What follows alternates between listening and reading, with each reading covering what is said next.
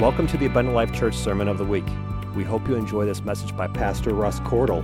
For more information about Abundant Life Church, please visit www.abundantlifechurch.org.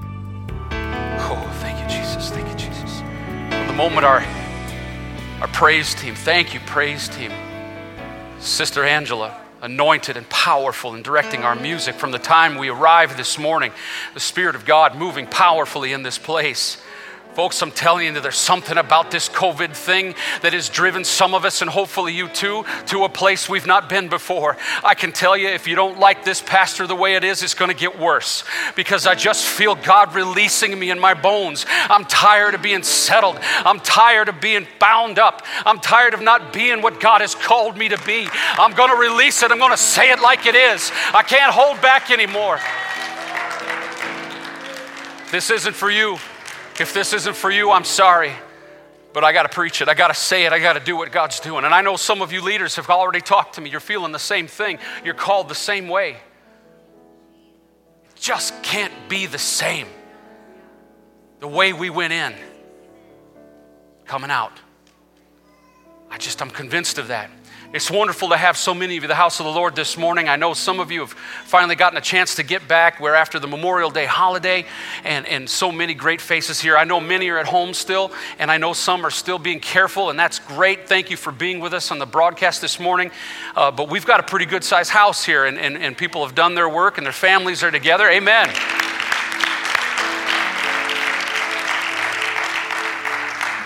Thank you, Lord. So it is great to be back. It's Pentecost Sunday. It's a day that, that, that we recognize and, and, dare I say, we celebrate. We celebrate a day, as I said, that happened on this earth, the greatest day that's ever been known to mankind.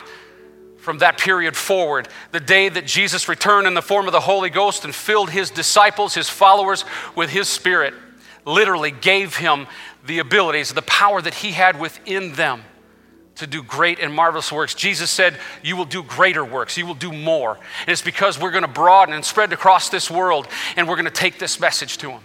And that's what He expects of us today. And so I'm very thankful to be here to celebrate with you Pentecost Sunday. We refer to ourselves as Pentecostals. This is uh, a, an apostolic church. I'm licensed with the United Pentecostal Church International, one of the largest Pentecostal denominations in the world. And uh, we take our heart, we take our direction, we take everything from the Word of God and from that time forward, what God expected us to do as disciples of Him from Acts chapter 2, that day of Pentecost moment. And we take that forward, every word of the Word of God, every notion that God had given us in, in the direction that He gave the, the disciples and the apostles as He taught them we take that forward. That's why we're Pentecostals. That's what Pentecost means. I'm going to talk a little bit about that today. Now, many of you are aware that I brought this whole message through prior to our return, the journey through the book of Acts. What's in your chapter? I hope you've been praying about that. I hope you've been thinking about it, about what's in your chapter, because the book of Acts is still being written today. We're writing it right now this movement, this powerful move of the Holy Ghost, the things that are happening in the house today. I know that there's people receiving something today, perhaps a healing, perhaps something in their heart, something in their mind is happening today. It's being written in the 29th chapter, in the 30th chapter, and so on in the book of Acts. So I'm, I'm, at, I'm, out, of, I'm out of that side of things. I'm, I'm moving through that. And I'm not going to talk as much about the day of Pentecost in the book of Acts today. But I do want to ask you this one question Do you believe in miracles? Do you believe in miracles? Amen. Now, before I move forward in my message, I just want to share a couple of things with you. Some of you may have noticed there were little black buckets that were brought up here on either side of the platform, and some of us came up and we gave our offering into the black buckets. Now, many of us are doing the online giving, and it's great. It's efficient, it's fast, and it works terrific, and it doesn't cost the church anything, and it's wonderful. But some are still traditionally giving through their checks and their cash. We worship in our giving. Is that correct? Is that right? Is it word of God that, that part of our worship is in our giving to the kingdom? Okay, I just want to make sure I'm good.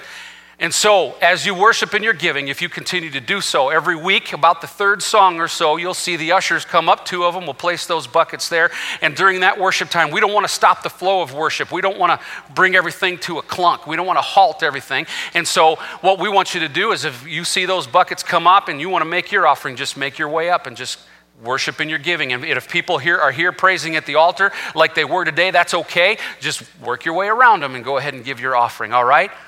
Does that sound good? Jesus' name, amen. All right, just a quick thing for yesterday. Thank you so much to uh, Sister Angela and Eliza Carlson uh, for music yesterday for Brother Steve's funeral. It was a wonderful service, and, uh, and we said farewell to a very dear, sweet, wonderful man, a great friend of mine. And uh, they did a wonderful job in our music yesterday. Thank you so much for that. Sister Eliza and the ladies' crew, uh, Sister Carlson, uh, Sister Cordle, uh, Carrie Hemingway, uh, Sister Kylie, uh, Danielle Bartlett, Sister Bauer. Why am I exchanging sisters and first names? I don't know.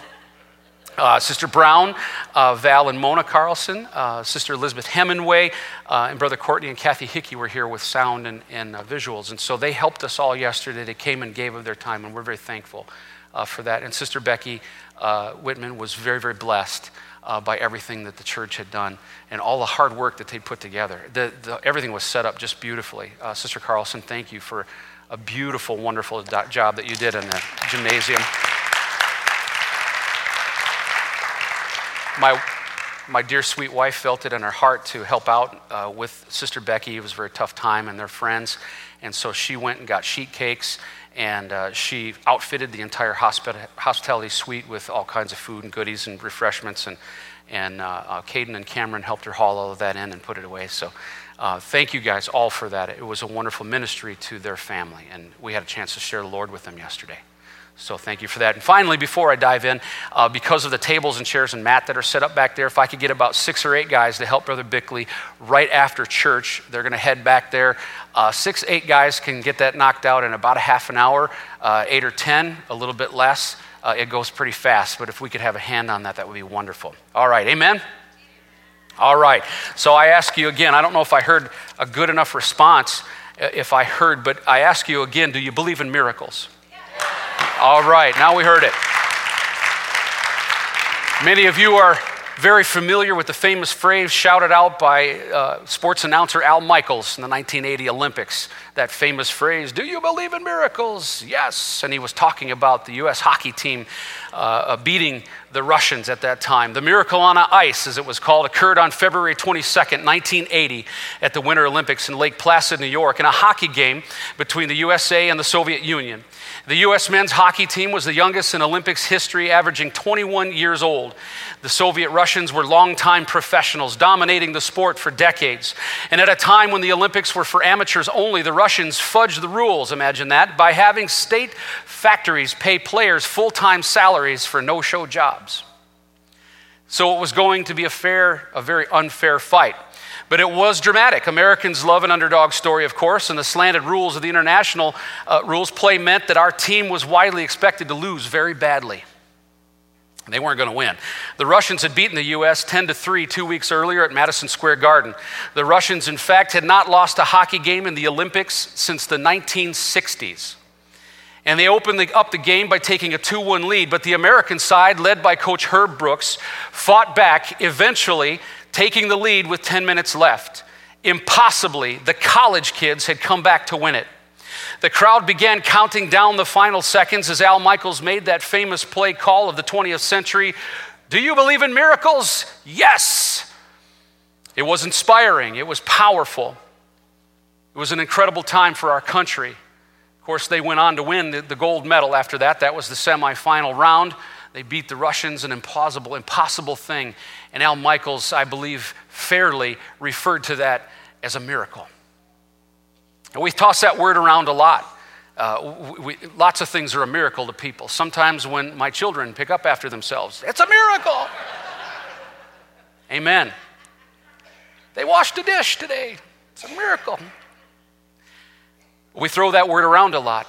But I want to tell you that in the day of Pentecost, and, and, and if you're wondering why I'm giving you a sports cast, it's because I'm relating it to the day of Pentecost. Pentecost was followed by an amazing amount of miracles. As you go through, as we were journeying through, perhaps you heard, and I talked about a few of them. There's something about that factor, that Pentecost moment. The miracle, of course, the greatest miracle, was the fact that God returned in the form of His Spirit. He gave His Spirit and infilled us. It's not just that warm, fuzzy feeling when we come to church and we sing a couple of good songs. It's that powerful infilling of the Holy Ghost that the Bible tells us that it's the living water that's pouring from our bellies. It's those words that He gives us. Why did He choose that? Because the tongue can no man tame. The worst part of our bodies, the most powerful and destructive thing within this human structure, is this piece of flesh in the middle of my mouth between my sets of teeth. And it's powerful and destructive, and the Bible says it can set the world afire. And so God chose the tongue as the thing to tame, the thing that if He could get that, if He could give you to surrender that awful, nasty tongue of yours, if He could subdue that, He knew that He had your heart. And therefore, it was the pathway for the Spirit to get into the heart. I want to just insert something today. I'm going to be slightly, just a hair, just a touch, little bit political today. I want to tell you that it's the tongue that is setting our world on fire today. It's social media, it's mainstream media perpetuating and, and, and, and infuriating and lighting the fires and spreading the kerosene and lighting the world afire. It's the words. It's the tongue that's untamed. They've got a hold of our social society. They're an enemy to the state. I've said it before, and I'll stand here and say it again. They're an enemy to this, to this country, tearing it apart. I'm not going to get into the rest of the story. That's not my place and not, not the time for that. But I'm trying to set the tone of how powerful this tongue's miracle was, this important aspect why God chose tongues. It seems strange to people. It's weird. It's something you talk we don't we don't talk much about it. We're we're kind of hushed about it. But this great miracle that God gave us wasn't going to come easy. It wasn't going to come with a couple of words to say, "I accept you, Lord." It wasn't going to come like some sort of candy store deal for a couple of cents and a little bit of effort. We get this great and powerful the spirit of God himself dwelling inside of us doesn't come cheap. It comes with a complete and utter surrender of our hearts and our our minds and our tongues. And that's why God chose it. Folks, I want to tell you that there's approximately 750 million people estimated on planet Earth right now that share that same experience with you. Don't be ashamed of your tongue talking Holy Ghost, born again, heaven bound, believing self. There ain't nothing wrong with that.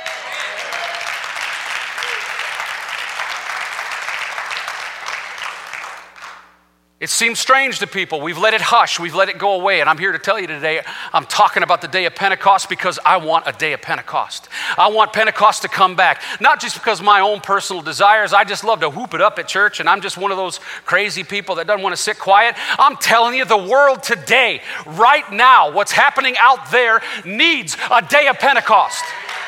They need a Pentecost experience to say, What in the world is going on over there at Economwalk Church? What's happening over there? Because it's something powerful, it's something good, it's full of love and peace and joy and understanding.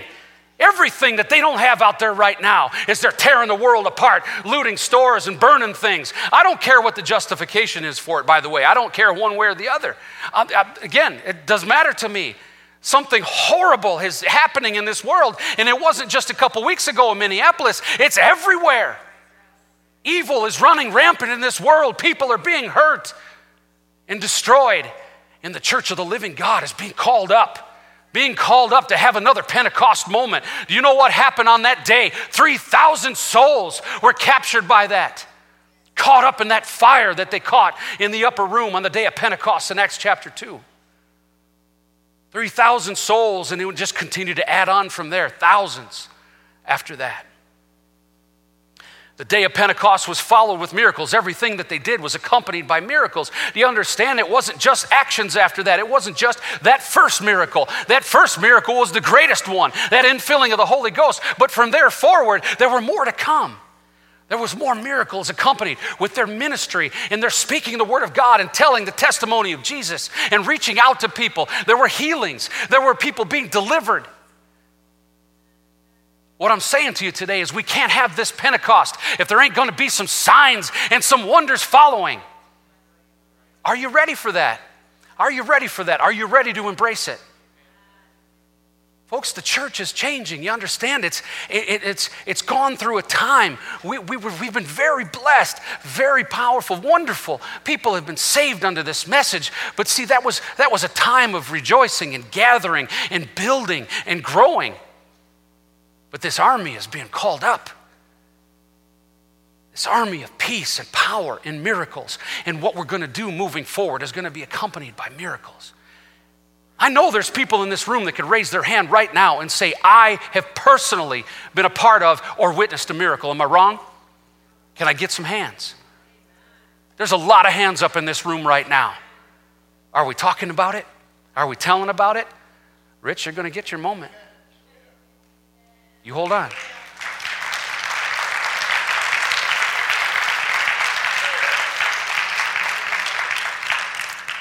Let me take you through the word very quickly.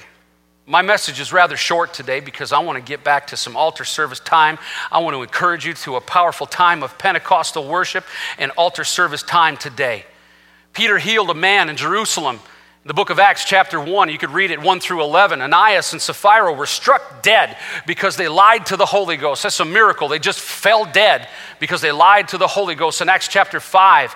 The apostles performed many wonders in Jerusalem, all through Acts chapter 5, 12 through 16. Peter and John preached the Holy Ghost in Samaria, Samaria, excuse me, in Acts chapter 8, and people were filled with the Holy Ghost again. That miracle repeated. Peter heals Aeneas of palsy in, in, in uh, Lydda in nine, Acts chapter 9. 9. Peter raises Tabitha to life in Joppa in Acts chapter 9 as well. Peter was delivered out of the prison by an angel in Jerusalem in Acts chapter 12. Miracles, miracles, miracles. And what were they doing in the time when all of this was happening? Hanging out at the restaurant, sitting around in the garden? No, they were spreading the word of God. They were ministering the Word of God, actively sharing the Word of God, giving their testimony, speaking about Jesus. They were inciting miracles to happen.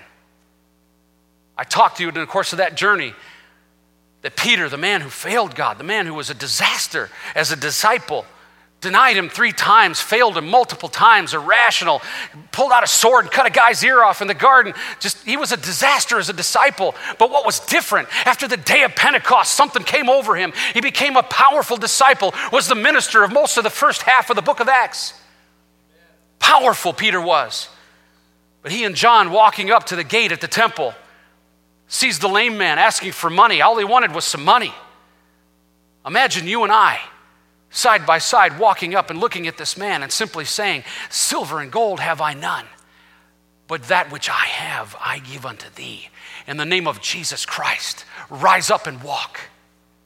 The Bible says that they lifted the man up and his legs straightened out beneath him, and he literally ran, jumping and praising into the temple. A miracle was performed in the name of Jesus. Do you believe in miracles?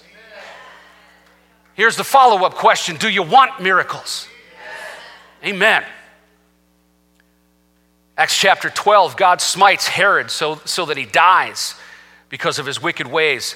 Elymas, the sorcerer, was smitten with uh, blindness in Paphos in uh, Acts chapter 13, starting at 6. Paul was converted on the road to Damascus, another great miracle. He became the great preacher of the latter half of, of the book of Acts and most of the book of uh, all the books of the New Testament nearly. Uh, became a powerful man for the disciple for the Gentiles. Paul, excuse me, Paul heals a cripple at Lystra in Acts chapter 14.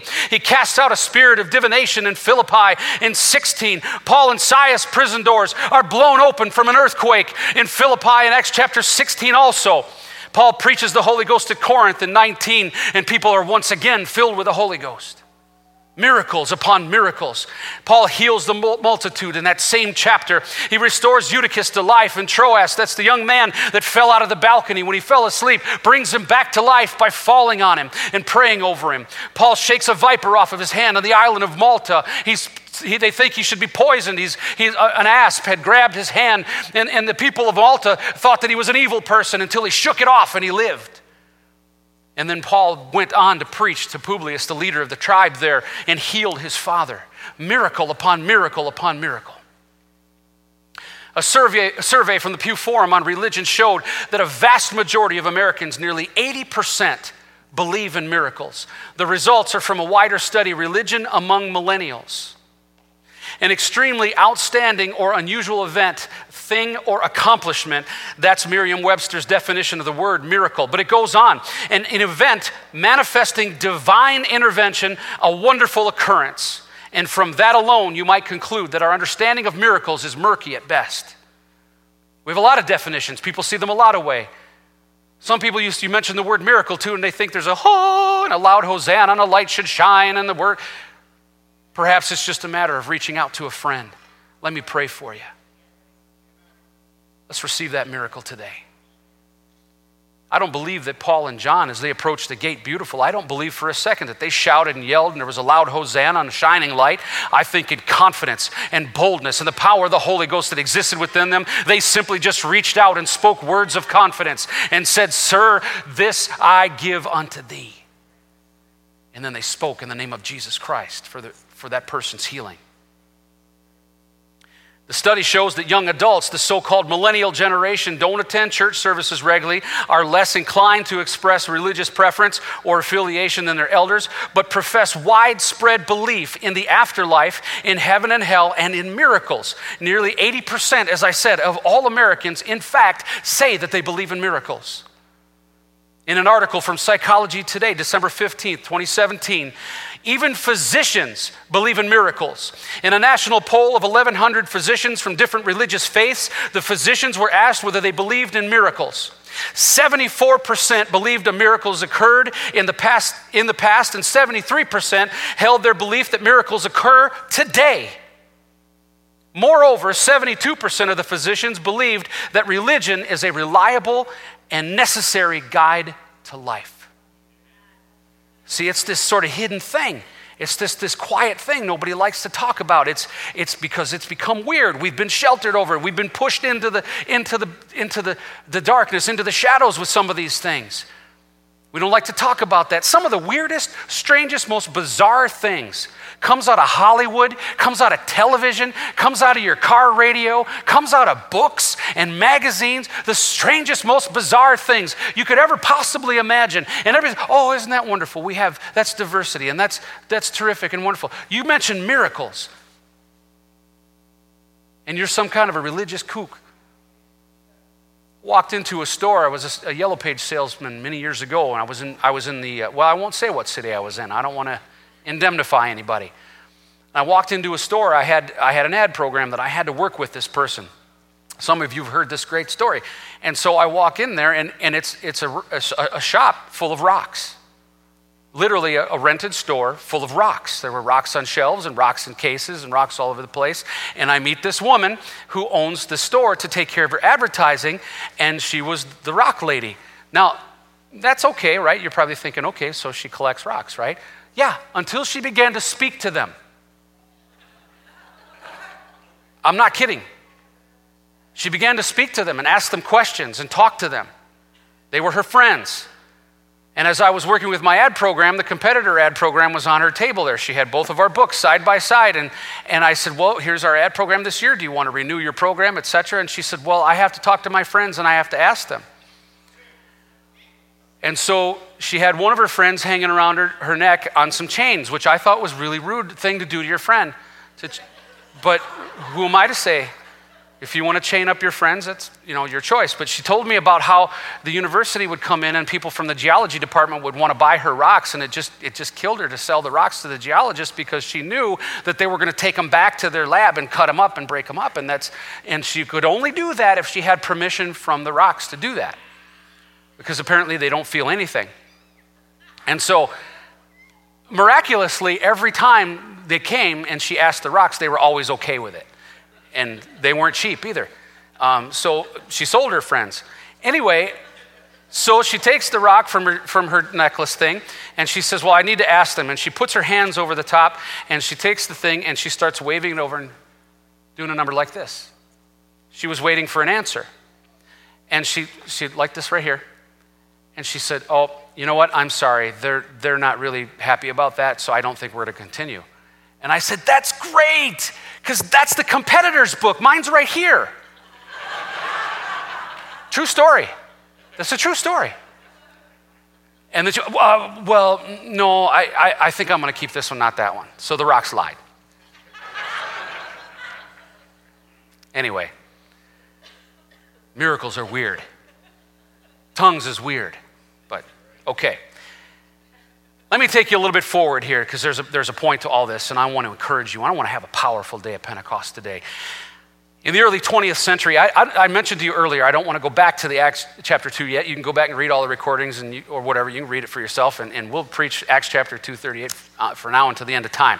But what I want to talk about today and what I want to reveal to some of the people that are watching today is that this experience just didn't happen 2,000 years ago in the book of Acts. I want to talk about the early 20th century when a latter rain time came, when there were people in this country, believe it or not, that heard that something was going on in a little country called Wales.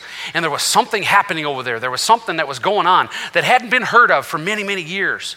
And that is that there were people that had gotten into the Word of God and they were praying and they were reading about this experience. And something got inside them and said, Hey, something happened with these. Christians. Why aren't we doing this right now? Why is it so different? And what they were talking about was that Acts 2:38 experience, the infilling of the Holy Ghost. And a little group of people in the country of Wales began to pray for something called the infilling of the Holy Ghost and speaking in tongues. And that revival began in the country of Wales and eventually made it here. In the early part of the 20th century, modern Pentecostal, Pentecostalism began actually on January 1st, 1901. That's right, in the 20th century, this experience was had. A lady named Agnes Ozman, a student at Charles F. Parham's Bethel Bible School in Topeka, Kansas, spoke in tongues because she had been praying for it. She had heard about these revivals. Now, the story goes that she spoke in Chinese and that she could not speak English for several days after that. On January 3rd, Parham and a dozen other students also spoke in tongues. This thing caught fire again. This is what the word refers to as the latter rain, the time when the Spirit was coming back. Parham and his followers later moved to Texas and began a spiritual revival in 1905. This was followed by what became known as the Azusa Street Revival. United States of America, Los Angeles, California, had an Acts 238 experience centered on the Apostolic Faith Gospel Mission in Azusa Street, Los Angeles, California, led by the African American preacher William Joseph Seymour, who had studied with Parham. In 1906, Seymour preached a message that God would send a new Pentecost. If people prayed for one and was rewarded when he and his congregation began speaking in tongues. Praise the Lord.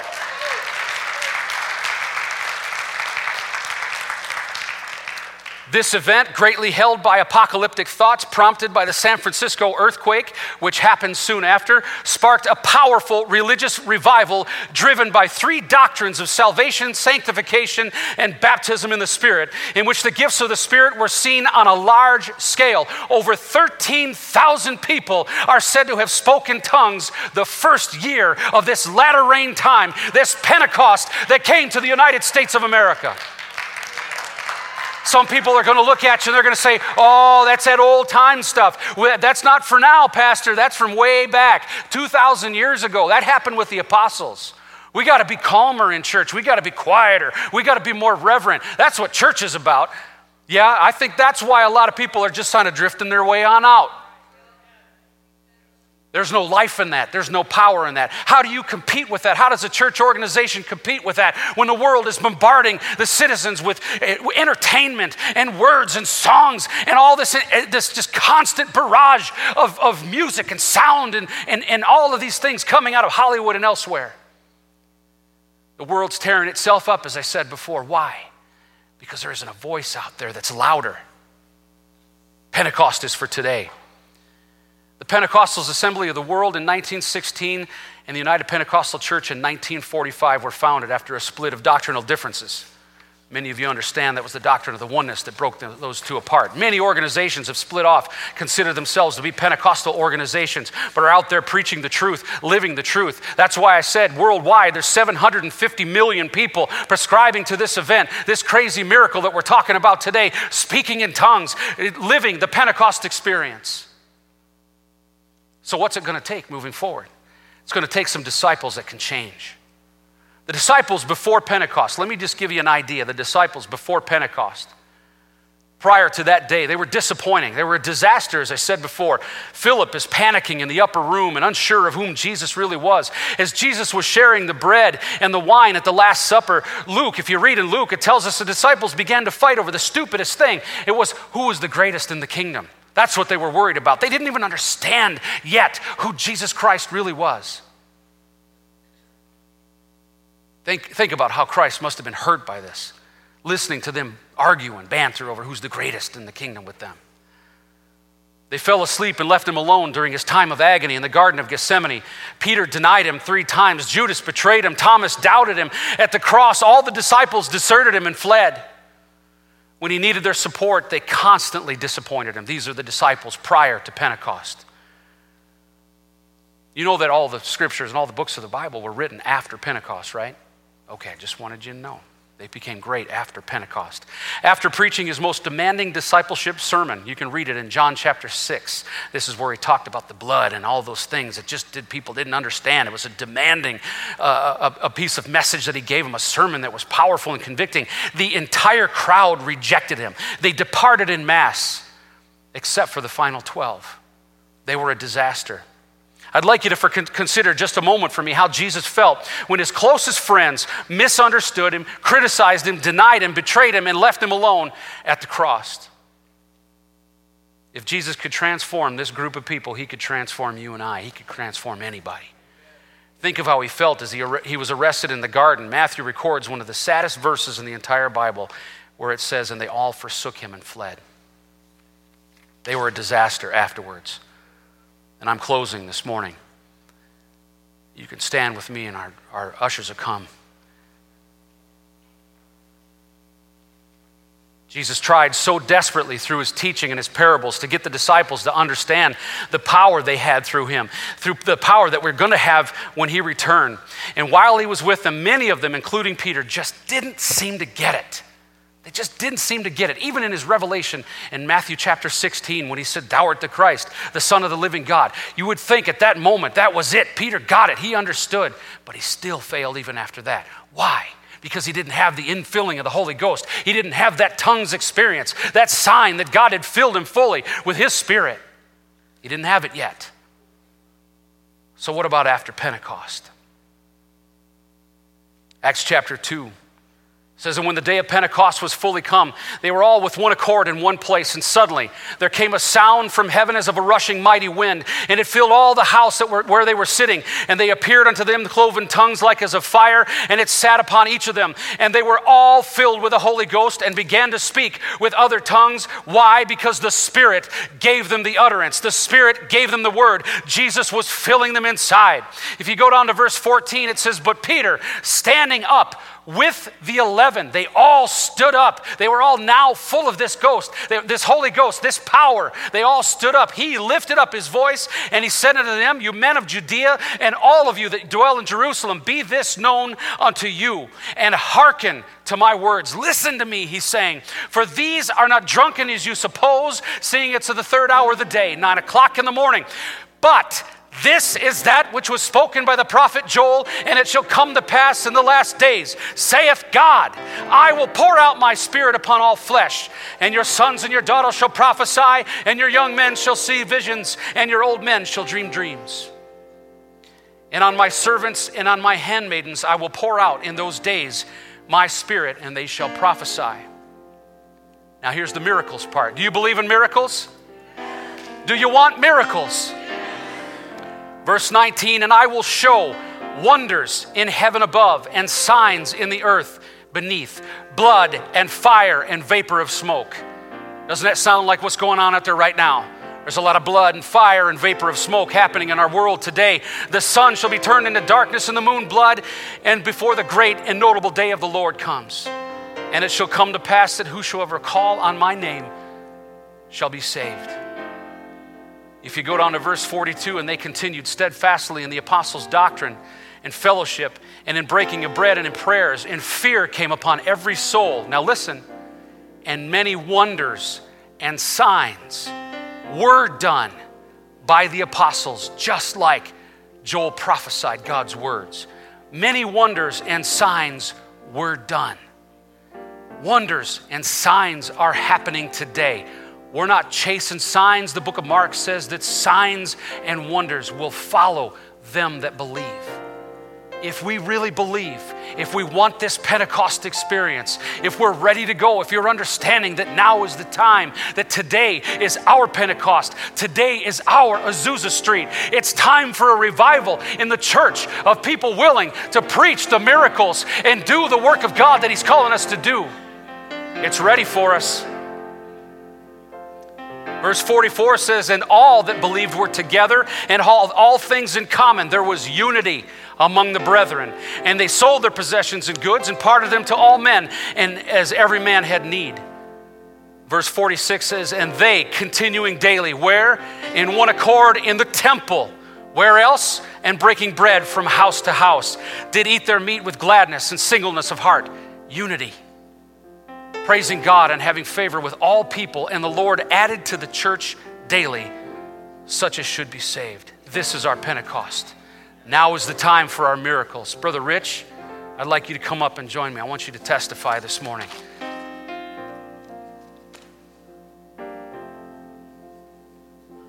Before we call all our, all our, our altar service this morning, I want to give my good friend the opportunity to testify today. Hello.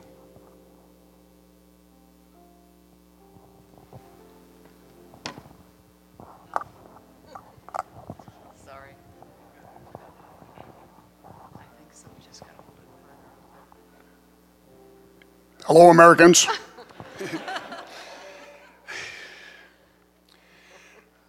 I'm going to try to give you the shortened version of it. There's a lot of things that led up to this and a lot of people involved, but we'll try to give you the shortened version, version of it. Um,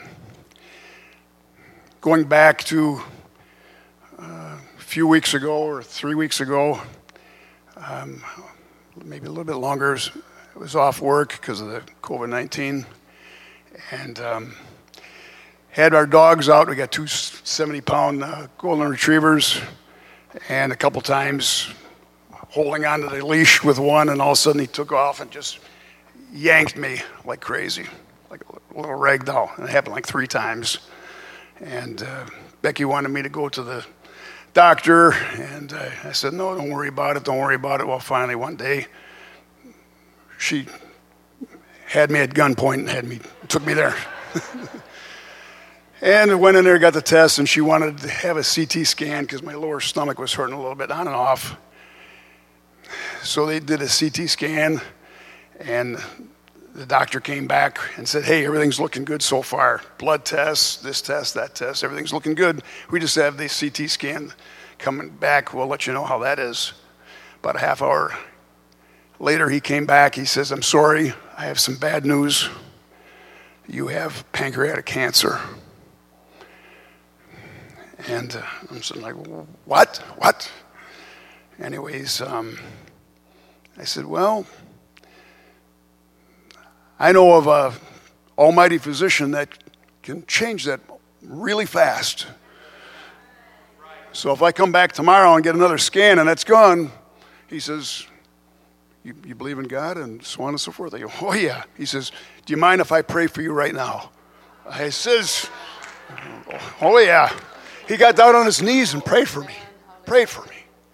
I'm sitting saying, never heard of that before. So it was great. Anyways, I think the next day we went down to Froedtert and uh, they confirmed everything. Had stage four pancreatic cancer.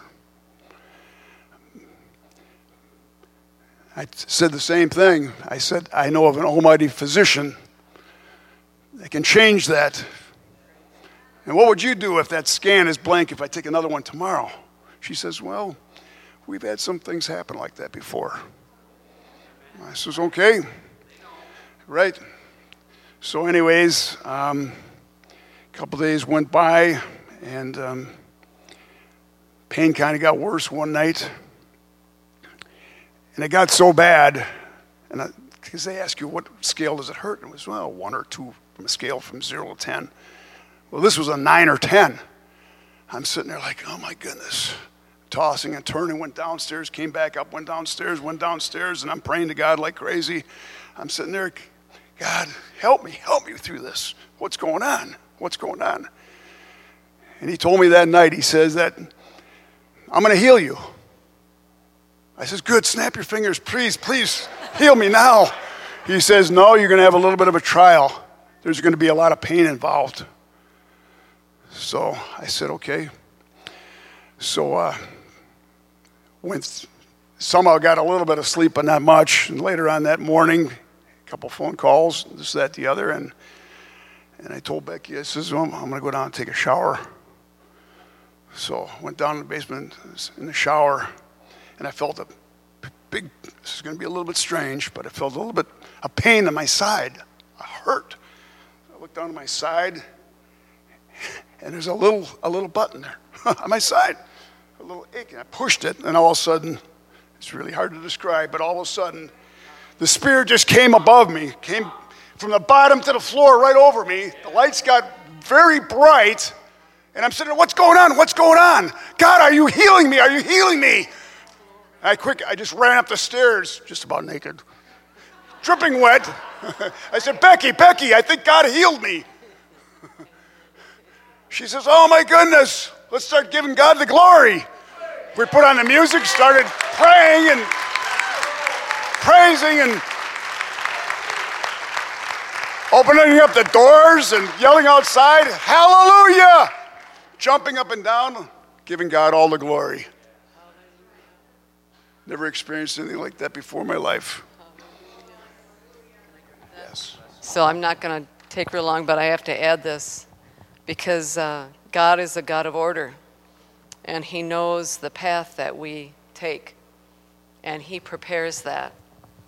Two weeks before this happened, God had been speaking to our son Nathan and just had Rich on his heart. Didn't tell us anything. Um, and then one day, Rich says to me, Nathan sent me a message. Now, mind you, this is in April. We didn't know anything.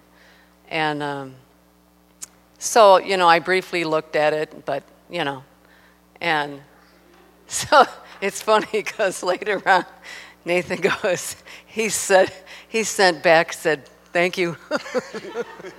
so anyway, this happens. And that was the first of May, and the second of May, I told the kids, and Nathan said, Mom, I was thinking about that message that I sent Rich. And I'm like, oh, so Rich and I went back and looked the message up. Hey, Rich. Hope you're doing well. I've never done this before, so I'm praying that I can deliver this message in the right way. I want you to know that you've been on my heart for a while now. And I believe that Jesus has something he wants you to hear and believe in faith. So here it is Jesus desires to make you whole. He knows all of the hurt and all of the pain you've ever been through. He holds all of those memories because He was there just like He is right now. His desire is to move and work in your life and to lift you up to a place that you have not yet experienced during your time of faithfully serving Him. He's going to use you so that your children and their children and your brother and sisters and your mom will come to know the saving grace and the great love of Jesus. It's that same great love that wants you to know that now is the time to pray and believe it, to fast and seek His face like never before. He wants to remind you that one man named Jesus changed the world forever, and that same world changing Jesus power is living inside of you, and He wants to unlock more of it. We are living in the end of the age, the last days before He comes back to earth to claim us. And He said, That's pretty much everything I felt. And this was two weeks before we knew anything. And the God of glory knew. And He sent this message so that He could prepare us and walk with us. God is faithful and true. Thank you for listening to this Abundant Life Church podcast. We pray it has strengthened your relationship with God and will continue to be a light unto your pathway to heaven. If you have any questions or comments regarding this podcast, please telephone our ministerial team at 262 965 5177 or email us at info at abundantlifechurch.org.